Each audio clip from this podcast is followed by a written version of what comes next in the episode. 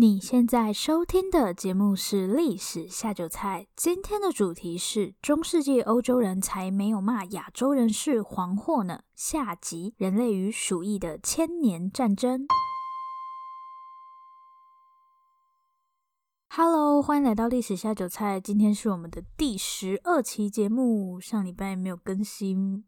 嗯，好像不能这样 装死，还是解释一下好了。虽然听起来很像在为自己的偷懒找借口。上礼拜刚结束了一份做了两年的工作，然后也想要调整一下节目的形式，想要做出让大家觉得更有趣的节目。嗯，希望新形态的节目可以让大家觉得有趣。目前规划是在下个礼拜，大家应该就可以看到新形态的历史下酒菜。这里还是要宣传一下，现在也可以在 Apple 的 Podcast 里面听到历史下酒菜了。希望大家可以到 Podcast 里面去帮我打新评分加留言，我很期待可以收到大家的留言。谢谢每一位特地留言的观众，爱你们。首先，先来阅读一则在 Apple Podcast 上的留言。在我偷懒的这一周，多了好多留言哦，谢谢大家。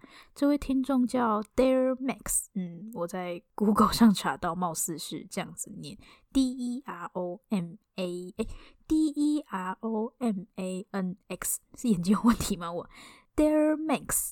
说粉丝来签到了，真不好意思，我居然有粉丝，每次被夸奖都会觉得很不踏实。Dare Max 说，觉得历史下酒菜很轻松有趣，会一边上班一边偷听。呃，这样这样这样好吗？嗯，真的很谢谢你们愿意喜欢历史下酒菜哦。对了，还有一些留言我也都看了，会陆续回复大家。那这边先统一回应一个问题，就是关于我的过场音乐。目前有不少留言都有提到说过场音乐太长太大声，所以呢，我决定直接把过场音乐拿掉。再次感谢 Dermes 的留言。今天的主题是中世纪欧洲人才没有骂亚洲人是黄祸呢。下集人类与鼠疫的千年战争。对，又是新型冠状病毒，或是武汉肺炎。过了两个礼拜，来帮大家回忆一下上次讲了什么。目前新型冠状病毒的疫情依然没有减缓的迹象，在世界各地也陆续传出一些排华的情况。有一份法国报纸就使用“黄祸”这个词汇来形容这次的疫情。简单的跟大家说一下“黄祸”这个词，就是有这么一个说法，是说“黄祸”这个词是用来形容十三世纪的蒙古西征，然后在蒙古人向西扩张的过程，也把病毒带进了欧洲，导致可怕的黑死病。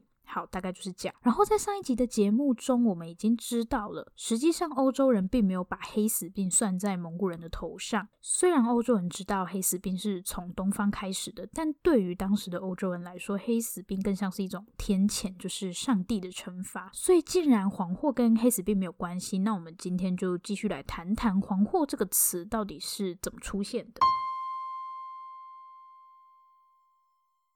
在说明“黄祸”这个词到底是如何出现之前，我们先来继续谈谈黑死病。前面我们有说到，其实当时的欧洲人都知道黑死病是从东方来的。那么，黑死病到底是一种什么样的疾病呢？其实人类对黑死病一点都不陌生，人类也不是第一次跟这种疾病交手了。我们所说的黑死病其实就是鼠当然，中世纪的人们当时是不会知道黑死病是什么的。关于黑死病的起源，目前现有研究还是众说纷纭。唯一可以确定的是，这个疾病确实是由亚洲传入。如果是这样的话，那亚洲也应该。会有黑死病喽？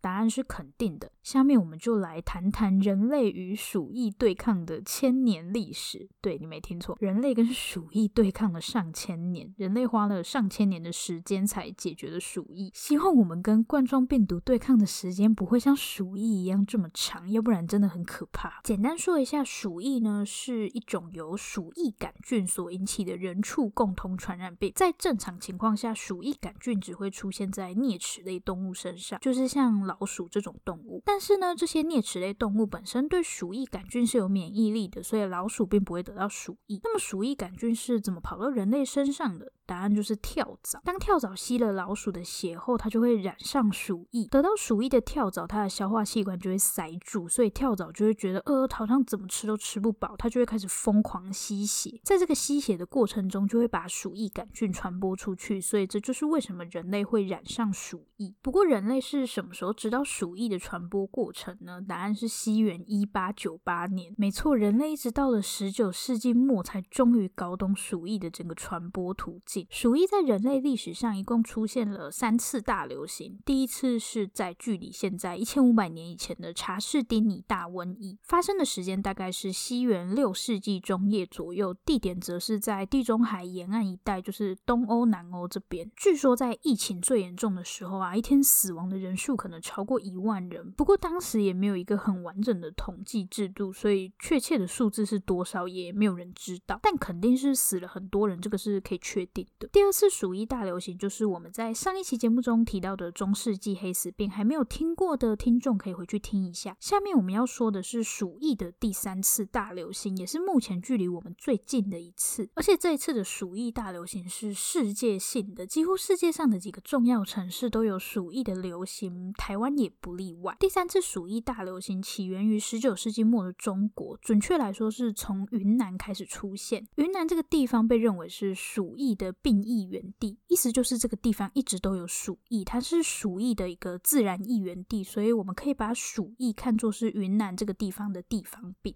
事实上，自古以来啊，云南就被看作是一个危险的地方，因为这边比较热嘛，然后环境也比较原始，有很多动植物、昆虫，传染病也比较多。就像早期日本人看台湾也觉得，呃，台湾很危险，很多那种奇奇怪怪的病。那既然鼠疫是云南的地方病，它又是怎么演变成全世界流行的传染病？这边我们就要来谈谈云南这个地方的开发。因为如果云南跟其他地方没有什么往来的话，鼠疫基本上不太可能传播嘛。但是十八世纪后，云南这个地方变成了一个很重要的铜矿区，所以就吸引很多人移入这边。有人的话，当然他们就会有生活的需求，周围的城市就一个一个被建立起来，道路也一条一条的开发，当然就会有很多商业活动。在这样来来去去的过程中，鼠疫就被带往各地，尤其在一八五六年的时候，又爆发了云南回变。回就是指回族，当时回族与汉人因为采矿问题就发生了一些纠纷，后来清朝就派人前来镇压。那这场动乱呢，持续了十七年之久，可想而知，因为这场动乱而动员的军队啊，或是因为战争而被迫迁徙的难民会有多少人？不过，这些因为战争而流动的人员，实际上并不是导致鼠疫在世界各地大爆发最主要的一个原因。最主要的原因是，当时云南这个地方除了矿产外，还有一项很重要的贸易商品，就是鸦片。云南的鸦片主要是销往广西跟广东。早期在还没有发生回变的时候，鸦片是从广西这边走陆路到广东，但是发生回变之后，路上的交通就被阻隔了吗？可是商人怎么可能会放弃这种赚钱的大好机会？他们就改走水路，从中国东南沿海这边绕过去，就是海南岛这一带。那换路线有什么差别呢？因为广西在比较北，所以这个地方是比较不适合鼠疫的宿主栖息，就是那些啮齿类动物比较难在广西这边生存。但是如果今天贸易路线变成从东南沿海这边过去，情况就不一样，因为这里的气候很适合这些啮齿类动物生存，所以鼠疫就从云南，然后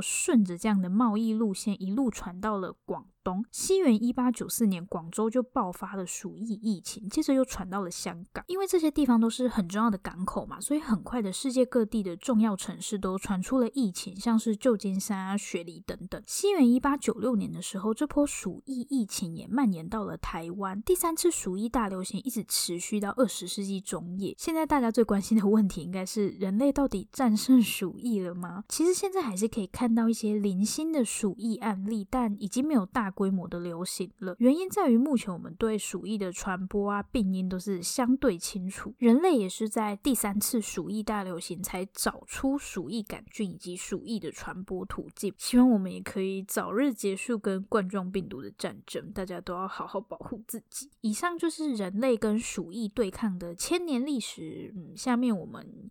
要回到“黄祸”这个词，虽然鼠疫都是从亚洲这边传出去，除了第一次的查士丁尼大瘟疫以外，目前推测第一次鼠疫大流行是从埃及这里开始的，但第二次跟第三次都是从亚洲这边出来。可是我们回顾整个历史，就可以发现，并没有人因为这样就说亚洲人是黄祸啊。那这个词到底是从哪里出现的呢？对，我们终于要来讲黄祸了。先来看看“黄祸”这个词第一次出现到底是在什么时候？其实“黄祸”这个词出现的时间相当晚，一直到西元十九世纪才有所谓的“黄祸”一说。那“黄祸”又是什么意思呢？其实严格来说，“黄祸”并没有一个很明确的定义。我们可以很概略的把“黄祸”定义成是来自亚洲的威胁。那谁会认为亚洲有威胁呢？自然就是西方国家或是西方文明嘛。在整个十九世纪末到二十世纪初，所谓的“黄祸论”是相当流行的。听到这里，大家应该会觉得很奇怪：十九世纪末那个时候，中国不是很弱吗？西方国家，尤其是那些欧洲国家，理论上没必要害怕中国啊。所以我刚刚前面一直是使用亚洲，而不是中国。对，因为“黄祸”这个词并不是完全针对中国。西元一八九五年，德国皇帝威廉二世曾经画过一幅黄祸图。这幅画的中间呢，站着就是代表欧洲各国的女神，然后有个天使手指着远方的龙跟佛陀，最底下写着“欧洲各民族保卫你们的信仰和家园”。看到龙跟佛陀，我们一定会觉得这在说中国吗？可是中国有什么好让西方国家觉得害怕的？所以这里的龙跟佛陀指的其实不是中国，而是日本。在威廉二世绘制黄祸图的前一年，日本刚刚在甲午战争中取得胜利，后来又打赢了日俄战争。所以对于西方国家来说，日本更可怕。日本代表着一种不同于西方欧洲国家的新兴势力。那中国呢？西方国家害怕中国什么？西方国家害怕中国的人口数，因为中国的人口真的太多了。当时有很多廉价的中国移工，因为他们人很多，然后要求的报酬又不高，这就让很多西方人觉得受到威胁。因为日本人跟中国人都是黄种人嘛，所以西方国家就认为说，如果日本跟中国形成一种保护关系，那事情就很严重了。可以看到，对于西方国家来说，真的具有威胁性的是日本。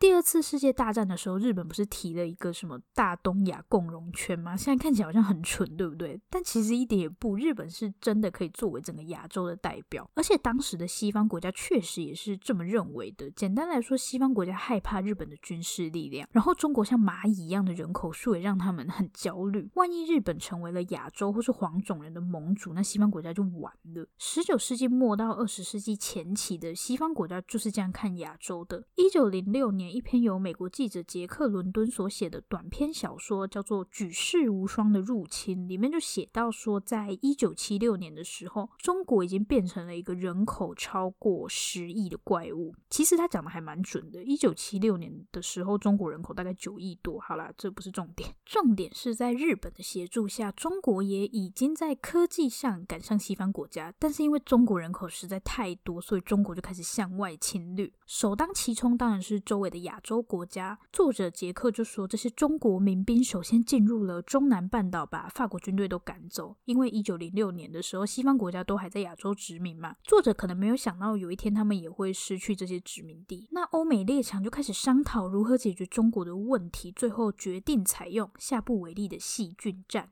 然后把中国人灭种。对，这就是这个故事的结局。嗯，他在一九零六年的时候读起来应该蛮有趣的啦，有一种科幻小说的感觉。好啦，重点是透过这个故事，我们可以很清楚的看到他去把白种人跟黄种人划分开来，制造一种黄种人跟白种人之间的对抗。我自己认为里面的种族意识是很强烈的。那这次武汉肺炎或是新型冠状病毒，这个法国报纸去使用“黄祸”这样的词，确实是带有种族歧视的味道。不过呢，“黄祸”这个词。真的跟黑死病或是鼠疫没有任何关系。中世纪的欧洲人也没有因为蒙古人带来的黑死病就说人家是黄祸。